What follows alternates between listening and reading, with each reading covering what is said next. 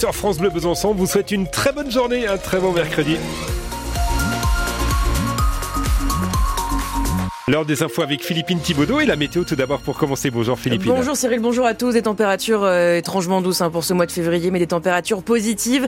15 degrés dans les maximales à Vesoul, à Besançon, 14 à Morteau et 13 à Dole. Ça roule bien sur l'ensemble de la Franche-Comté. Là en ce moment à 11h, Besançon se traverse facilement, quelle que soit l'entrée byzantine que vous prenez. Ça roule très bien pour aller en Haute-Saône, sur l'ensemble du Haut-Doubs ainsi que sur les autoroutes. Les syndicats agricoles de Franche-Comté n'attendent pas grand-chose de leur rencontre avec Emmanuel Macron. Ouais, le président de la République reçoit la Coordination Rurale et la Confédération Paysanne aujourd'hui à l'Elysée. Un rendez-vous rituel à 10 jours du Salon de l'Agriculture, mais décisif 10 jours après la mobilisation des agriculteurs aux portes de Paris. Ils veulent maintenir la pression sur le gouvernement. C'est ce que nous disait ce matin le président de la FDSEA de Haute-Saône dans la matinale du 6-9 de France Bleu Besançon. Son interview est à réécouter sur francebleu.fr Besançon. La grève est sur les rails à la SNCF pour de meilleurs salaires. La CGT et Sud Rail appellent les contrôleurs à cesser le travail dès demain soir et jusqu'à lundi matin 8h. On sera alors en plein week-end de vacances ici pour la zone A, côté également Île-de-France et Toulouse pour la zone C. SNCF Voyageurs a indiqué que son objectif était d'assurer ce week-end un TGV sur deux.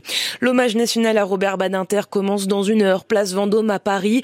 Cérémonie ouverte au public, président de la République attendu à midi, discours, puis entretien d'Emmanuel Macron avec la famille. Voilà le programme de la cérémonie. Garde des Sceaux, artisans de l'abolition de la peine de mort ou encore prof de droit à Besançon, Robert Badinter s'est éteint la semaine dernière à l'âge de 95 ans. Le Sénat ne s'opposera pas à l'inscription de l'IVG dans la Constitution. C'est ce qu'a annoncé ce matin la rapporteure du texte. Dominée par la droite et le centre, l'hémicycle débattra de la révision constitutionnelle le 28 février prochain. Le projet a été adopté très largement par l'Assemblée nationale. 50 000 kilomètres supplémentaires, c'est ce qu'ont dû faire les pompiers en 2023 pour combler les manques d'effectifs aux urgences. Des missions des pompiers ont même duré jusqu'à 10 heures, déplore l'Assemblée des départements de France. Cette année, rien comprend, l'amour est fascinant. Pierre de Mar, que vous entendez, ou encore MC Solar, Mentissa, Mysticali font partie de la programmation du Festival de Paille dévoilé hier.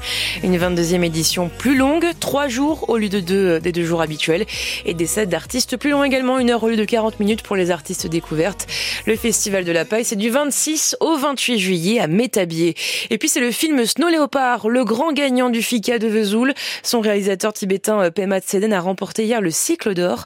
La prochaine édition du Festival international des cinémas d'Asie se tiendra du 11 au 18 février 2025.